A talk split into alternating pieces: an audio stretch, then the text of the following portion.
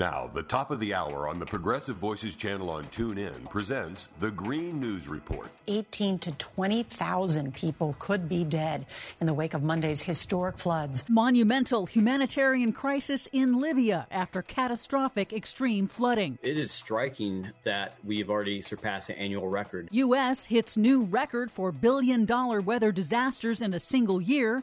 Plus, Texas heat and drought causing widespread damage to local water systems. All of that damage and more straight ahead. From BradBlog.com, I'm Brad Friedman. And I'm Desi Doyen. Stand by for six minutes of independent green news, politics, analysis, and snarky comment. No one is saying that climate isn't changing. What we are saying is the business model is a monumental grift. Wait a minute, are we talking about climate change, Greg Gutfeld, or Fox News? Hmm. This is your Green News Report.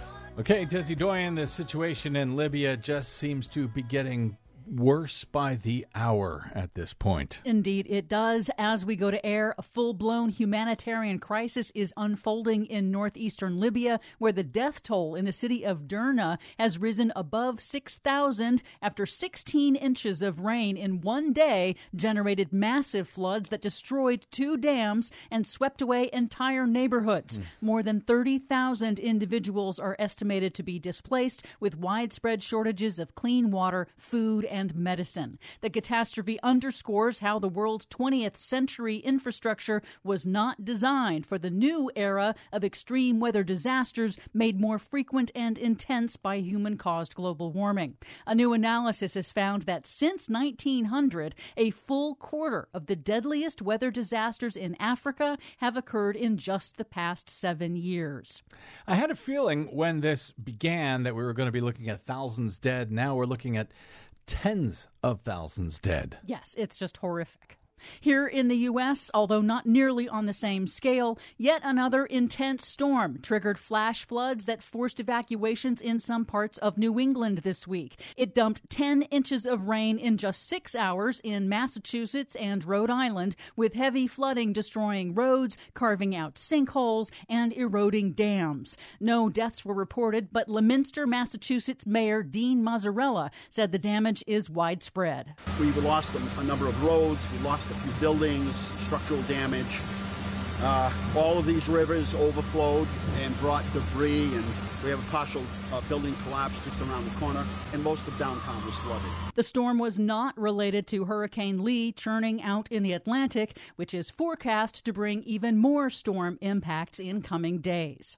Climate change is costly. 2023 isn't over yet, but NOAA announced that the U.S. has already set a new record for billion dollar weather hmm. disasters in a single calendar year. Those are weather disasters that caused more than a billion dollars each in damages. Four in the month of August alone. This year so far, the U.S. has been struck by 23 separate billion dollar weather and climate disasters, the highest number since NOAA began tracking it in 1980. The toll includes the Maui firestorms in Hawaii, Midwestern drought, and multiple extreme storms and floods. Mm.